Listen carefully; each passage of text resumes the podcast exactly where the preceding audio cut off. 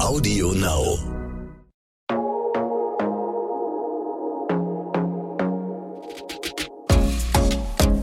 Glossip, der Gala Beauty Podcast. Hallo ihr Lieben, herzlich willkommen zu einer neuen Staffel Glossip. Ich bin Lara und führe euch durch die nächsten fünf Folgen, für die ich übrigens eine ganz tolle Gesprächspartnerin habe. Unternehmerin und Content Creatorin Laura Noltemeyer ist bei uns von Design Dschungel. Hallo Laura. Hallo, hi. Laura, dich kennen ja genau ganz viele als Design-Dschungel ähm, aus den sozialen Netzwerken. Auf Instagram hast du 254.000 Followerinnen, ähm, die du an deinem Leben teilhaben lässt. Ähm, über Instagram sprechen wir auch noch mal ausführlich. In unserer heutigen Auftaktfolge soll es vor allen Dingen um dein, ja, um dein Business gehen, um dich als Unternehmerin, damit die, die Hörerinnen dich auch noch mal ein bisschen kennenlernen können und ja einen Eindruck von deinem spannenden Leben bekommen können. Laura, du bist ja studierte äh, Architektin, hast dann auch mit dem Bloggen äh, begonnen und bist jetzt Unternehmerin. Und ja, kleiner Spoiler, du hast eine Beauty-Brand, über die sprechen wir natürlich auch noch.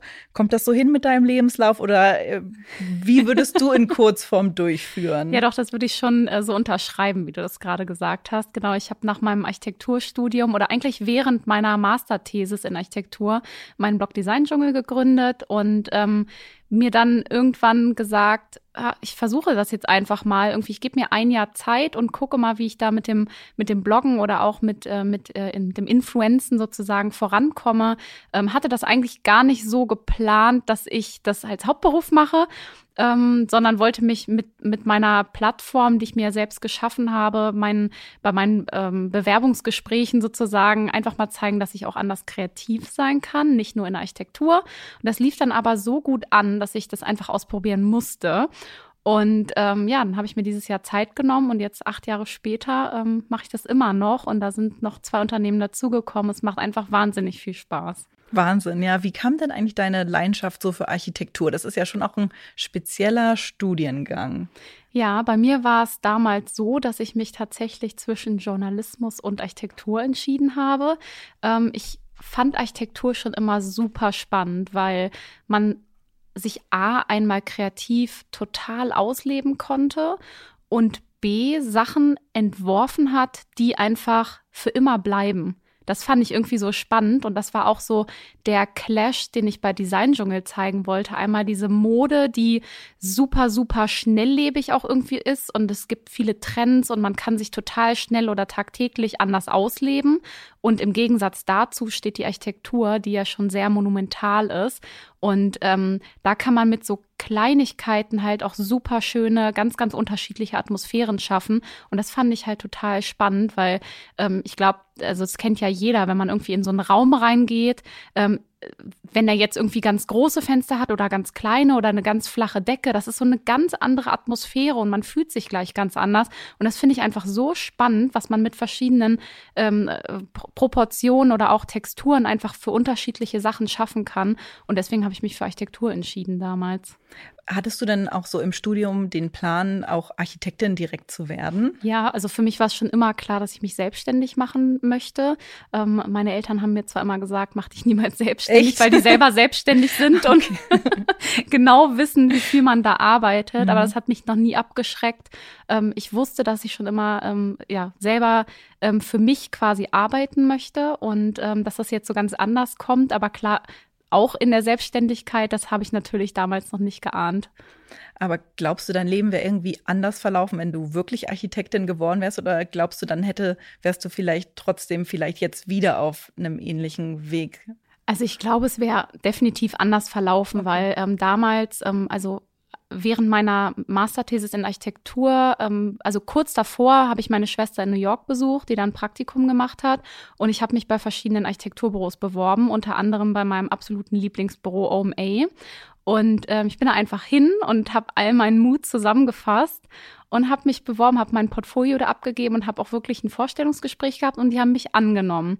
So, und da war natürlich die ähm, Entscheidung noch mal schwieriger, weil das war ja alles, worauf ich sieben Jahre hingearbeitet habe eigentlich. Ne? Dieses, dieser eine Job, den ich schon immer haben wollte, in New York auch noch, in so einer super spannenden Stadt. Ähm, und ich glaube, hätte ich den Job dann natürlich angenommen, wäre ich nach New York gezogen, dann hätte mein Leben natürlich so eine ganz andere, ganz andere Biegung genommen. Ja, ja, du hast ja auch gerade schon so von Mut gesprochen und also den brauchst du ja jetzt aber natürlich auch als Unternehmerin.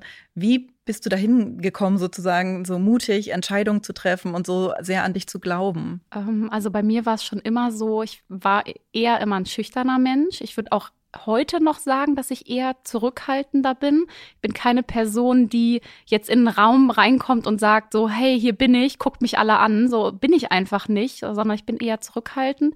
Aber trotzdem habe ich ähm, relativ schnell gemerkt, dass man zurückhaltend sein kann, aber trotzdem irgendwie auch mutig sein kann. Und ich glaube, wenn, wenn man merkt, ähm, oder wenn man hinter dem steht, was man macht und ähm, hundertprozentig an die Sache glaubt, dann wird man auch irgendwie mutig. Und manchmal ähm, muss man sich selber so ins kalte Wasser schmeißen lassen. Das war bei mir bei irgendwelchen Auftritten, beispielsweise Panel Talks ganz am Anfang so.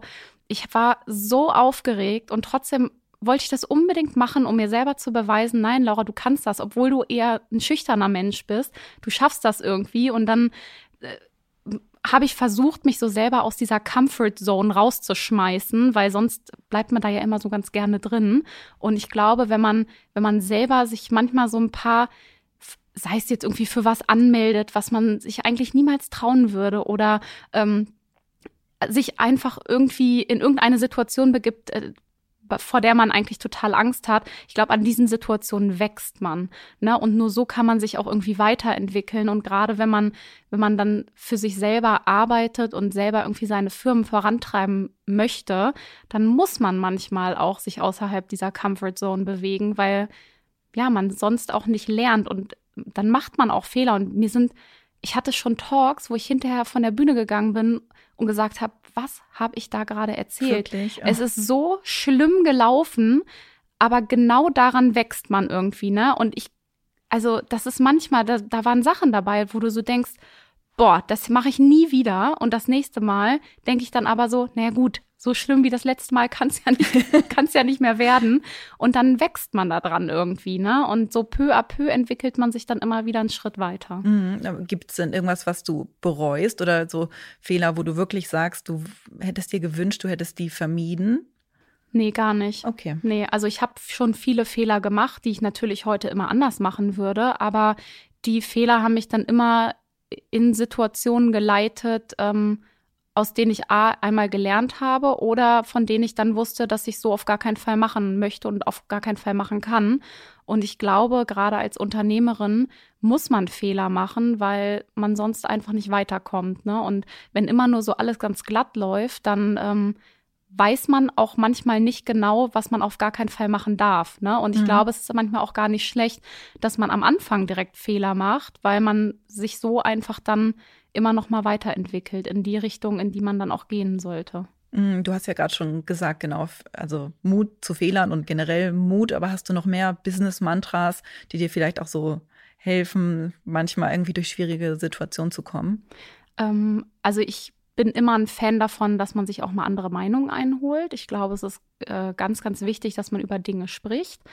Ich glaube aber auch, dass man trotzdem auf sich selber hören sollte. Na, also ähm, es gibt ja immer, man sagt immer viele Personen, viele Meinungen. Mhm. Das ist auch ganz toll, sich sowas anzuholen. Aber ich glaube, man sollte schon wissen, wofür man selber steht und sich nicht verbiegen lassen. Ne? Also man merkt, glaube ich, relativ schnell, ähm, ob man äh, fein mit einer Situation ist oder nicht. Und ähm, manche Leute würden Sachen einfach anders machen, das merke ich auch ganz oft, aber für mich ist diese Situation dann vielleicht nicht die richtige. Und deswegen sage ich immer so, dass man schon so ein bisschen auch auf sein Bauchgefühl hören sollte und ähm, ja, sich nicht verbiegen lassen sollte. Ne? Aber klar, eigen andere Meinungen natürlich zulassen sollte und sie sich auch anhören sollte. Ja, du hast ja eben auch schon gesagt, so dass du eigentlich nicht so ein Hallo, hier bin ich Typ bist, sondern eher schüchtern. Aber es wird ja oft so im Business-Kontext gesagt, Netzwerken ist halt alles. Und so als bisschen schüchterne Person ist es manchmal echt so schwierig, in so einen Raum zu kommen. Und ja. jeder äh, Smalltalk da schon und man denkt immer so, um Gottes Willen, wie komme ich da rein? Absolut. Hast ja. du da irgendwelche Tipps, über diese Schwelle zu kommen? Also, ähm, Netzwerken ist das A und O. Mhm. Das ist einfach so. Ich würde lügen, wenn ich sagen würde, das ähm, ist nicht wichtig. Das ist also eins der wichtigsten Sachen. Ähm, ich glaube, man, man sollte einfach nicht zu viel drüber nachdenken vielleicht. Mhm. Ich weiß gar nicht, ob das so ein guter Tipp ist, aber das ist immer so das, was mir am meisten hilft. Ich glaube, man steigert sich ja oft in Situationen hinein und sagt dann so, oh Gott, ich kann das nicht, das klappt auf gar keinen Fall. Aber wenn man sich da gar nicht so reinsteigert, sondern auch denkt, ja, vielleicht ist der andere aber auch irgendwie gar nicht so sicher, wie er tut oder wie sie äh, tut, dann ist das immer ein bisschen einfacher. Ne? Ich meine, wir sind alle Menschen, jeder, jeder macht Fehler, jeder hat seine, seine Sachen, die er oder sie gut kann oder auch nicht. Und ähm, ich habe das irgendwie auch über die Jahre gelernt und mir macht das tatsächlich jetzt auch Spaß. Also ich liebe Networken und, und ich finde das total toll. Aber früher, ganz am Anfang, als ich angefangen habe zu bloggen, vor, vor acht Jahren, sieben, acht Jahren, da bin ich nicht ein einziges Mal alleine auf ein Event gegangen, mhm. weil ich mhm. mich das nicht getraut habe. Ne? Aber so wächst man dann peu à peu in seine äh, Situation rein. Und ähm, ja, ich glaube, man kann auch gut networken, wenn man halt nicht so ein super, super outgoing Mensch ist. Mhm. Was so bedeutet so Female Empowerment für dich? Ähm, Female Empowerment ist einfach ähm, für mich die Sache, dass man andere Frauen auch irgendwie bestärkt darin, äh, gerade wenn eine andere vielleicht nicht so mutig ist wie man selbst. Ne? Also, dass man andere, andere Frauen, mh, mm, anderen Frauen hilft, ähm, vielleicht den Mut zu fassen oder auch ähm, sich gegenseitig unterstützt. Ne? Und ich äh, finde, das ist äh, bei den Männern schon gang und gäbe. Mhm. Bei Frauen ist das nicht immer so ein Ding, ne? Weil Frauen haben ganz oft das Gefühl, leider, dass es immer nur eine Frau an der Spitze geben kann, was ja überhaupt nicht der Fall ist. Ne? Also es gibt so viel Platz an der Spitze oder an äh, in der oberen Ebene, ne? Ähm, und wenn wir uns alle gegenseitig irgendwie unterstützen, dann können viel, viel mehr Frauen noch viel, viel erfolgreicher sein. Und ich glaube, das hat auch ganz, ganz viel mit Female Empowerment zu tun, dass man einfach dieses, diese Awareness schafft dafür, dass wir alle unseren Teil vom Kuchen irgendwie haben können. Mhm, ja, das ist ein, ein, schöner Punkt irgendwie mit Teil vom Kuchen. Du hast ja auch ja wahnsinnig viel zu tun und wahnsinnig viel Verantwortung. Ähm, hast du irgendwie, wie, wie triffst du Entscheidungen? Ähm, ich treffe Entscheidungen ganz oft aus dem Bauch mhm. heraus. Ähm, es muss sich für mich richtig anfühlen. Das ist auch gerade mit Partnern, mit denen ich zusammenarbeite. Ich muss ein gutes Gefühl dabei haben. Ähm, aber natürlich habe ich schon so meine äh, Strategie, sag ich jetzt mal, die ich mir vorher zurechtlege, ähm, wie und mit wem ich arbeiten möchte. Da gibt es bei mir No-Gos, da gibt es bei mir Sachen, die mir ganz, ganz wichtig sind. Ich glaube, das sollte man sich auf jeden Fall vorher so ein bisschen für sich persönlich auch zurechtlegen. Was ist mir wichtig? bei einem Partner oder was ist mir wichtig bei mir selber? Wie will ich mir treu bleiben? Und das sind so ein bisschen meine Punkte, die ich innerlich dann immer abhake, ähm, wie ich Entscheidungen treffe.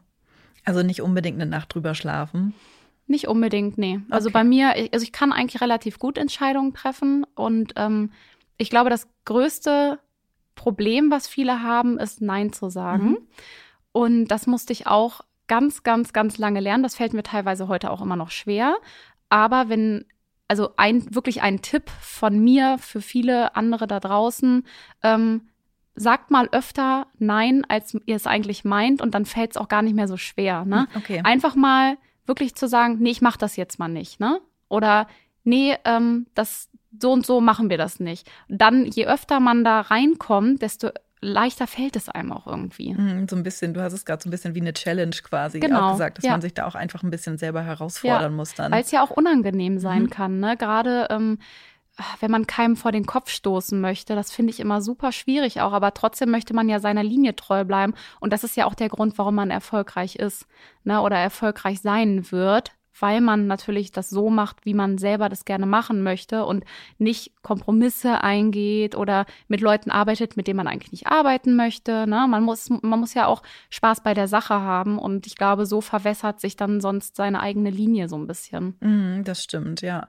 Du hast also dein Job ist ja quasi 24 Stunden. Also du könntest wahrscheinlich ja 24 Stunden lang äh, arbeiten. Absolut. Aber gibt es hast du Tipps, wie du entschleunigst? Oder gibt es, hast du Strategien, wie du mal Abstand von deinem ja, busy Leben nimmst? Also ich ähm, gehe ganz, ganz gerne zu Fuß. Das habe ich auch so ein bisschen in der Corona-Zeit noch mehr ausgeweitet. Ähm, ich gehe jeden Tag zur Arbeit zu Fuß. Das sind immer ungefähr 20 Minuten hin und zurück. Das ist jetzt keine riesige Strecke, aber das ist eine Strecke, auf der ich nichts mache. Äh, weder Podcast hören, noch Musik hören, noch also ich mache einfach nichts. Ich gucke ähm, in der Weltgeschichte rum, ich nehme meine Umgebung wahr und das sind irgendwie Momente, an denen ich total gut entschleunigen kann. Also so Detox ist es Einfach ja Detox, ja, genau. Ja, absolut. Aber so, so Mini-Sessions dann Genau. am Tag. Ja, das ist eigentlich ziemlich cool. Ja. Und ähm, das ist ja wahrscheinlich auch ein Herzensthema. Du engagierst dich ja auch. Ja. Ähm, erzähl uns mal davon. Ähm, mein Mann Julian und ich haben seit 2015 eine gemeinsame NGO, die wir ähm, in Nairobi gegründet haben. Und dort ähm, helfen wir Schulen, die nicht staatlich unterstützt sind, mit Solarsystemen. Also das sind wirklich ähm, in den Slum-Areas von Nairobi sind ganz, ganz, ganz arme Gegenden, wo die Kinder wirklich nichts haben. Da sind auch ganz, ganz viele Waisenkinder dabei. Die Stu äh, Schulen sind äh, nicht staatlich unterstützt. Ähm, und da haben wir quasi geholfen, dass sie zumindest Strom durch diese Solarsysteme haben und haben aber auch Autarkie-Konzepte entwickelt, sodass dann durch ähm, ein äh, Bewässerungssystem beispielsweise können sie Obst und äh, Gemüse anbauen. Sie haben dann einfach bessere Möglichkeiten, sich auch zu ernähren. Ähm, sie haben Kühlschränke, wo auch Medikamente gelagert werden können. Sie haben abends, was ganz, ganz wichtig ist, Strom und haben halt nicht mehr diese absolute Dunkelheit, wo sie natürlich dann auch viel, viel besser lernen können. Ähm, wir haben jetzt auch schon mehrere Brunnen gebaut und äh, mit der NGO ähm, so dass die halt auch wirklich ähm, sauberes Trinkwasser haben, was jetzt in der letzten Zeit ganz, ganz schlimm war, weil sie schon Abwasser teilweise trinken mussten. Also es ist wirklich eine ganz schlimme Situation und ähm, ich finde es halt umso schöner, ich selbst war auch schon dort vor Ort, ähm, zu sehen, was man halt mit so Kleinigkeiten dann wirklich helfen kann, ähm, wie man das Leben von vielen Kindern dann auch in eine andere Le Richtung leiten kann, weil die wollen zur Schule gehen, sie wollen dann hinterher zu, zum College oder zur Uni gehen und ähm, durch diese Möglichkeiten, durch diese verbesserten Lebensumstände ähm, kann man sie einfach, kann man sie unterstützen, ihr Leben halt so in die Hand zu nehmen, dass ähm, sie vielleicht auch hinterher aus diesen Gegenden dann rauskommen. Respekt auf jeden Fall dafür, Laura. Also das ist wirklich äh, ja auch nicht selbstverständlich, dass du da, was zurückgibst, auf jeden Fall. Also ich finde, ich finde es schon irgendwie so ein bisschen selbstverständlich, mhm. gerade wenn man so eine Reichweite wie ich hat, mhm. ähm, finde ich, kann man diese Reichweite oder sollte man diese Reichweite halt auch für solche Dinge nutzen. Äh, man muss nicht selber eine NGO gründen, auf gar keinen Fall, aber ich finde, man kann Aufmerksamkeit schaffen, ähm, vor allen Dingen für die Leute, die halt einfach keine so eine große Stimme haben, sage ich jetzt mal wie wir, und ähm, einfach auf das Thema aufmerksam machen. Und je mehr Menschen davon wissen, desto mehr Menschen können helfen, dass sich diese Kinder halt nicht mehr in dieser Situation bewegen müssen. Mhm. Ja, ja, das ist super vorbildlich. Wir sind auch schon wieder zum, zum äh, ja, Ende der, der Folge angelangt hier. Das, äh, die Zeit geht, geht, einfach so immer viel zu schnell rum. äh, zum Abschluss spielen wir ja immer ein kleines Spiel, Laura. Ähm, was sind denn drei Dinge, ohne die du im Business-Alltag nicht leben kannst? Also ich kann auf jeden Fall nicht ohne mein Handy leben. Mhm. Ähm, ich, gut, ich könnte jetzt weitermachen. Ich könnte nicht ohne mein Aufladegerät leben. Und dein Laptop. ohne meinen Laptop. Nein, also auf jeden Fall, ähm, ja, so Stift und Zettel ist für mich auch super wichtig, weil ich ähm, halt immer mir Notizen nebenbei mache. Analog also. Analog, Mhm. genau, weil ich äh, skizziere sehr, sehr gerne. Halt, ich habe viele Ideen immer in meinem Kopf, die ich sofort festhalten muss. Ähm, klar, mein Handy und womit kann ich noch, äh, wo, womit kann ich noch nicht leben? Ich glaube, das sind so eigentlich die wichtigsten. Okay. Super. Laura, dann vielen Dank auf jeden Fall für den schönen Auftakt. In der nächsten Woche sprechen wir dann über das Thema Beauty tatsächlich. Bis dahin und tschüss. Danke, ciao. Glossip, der Gala Beauty Podcast.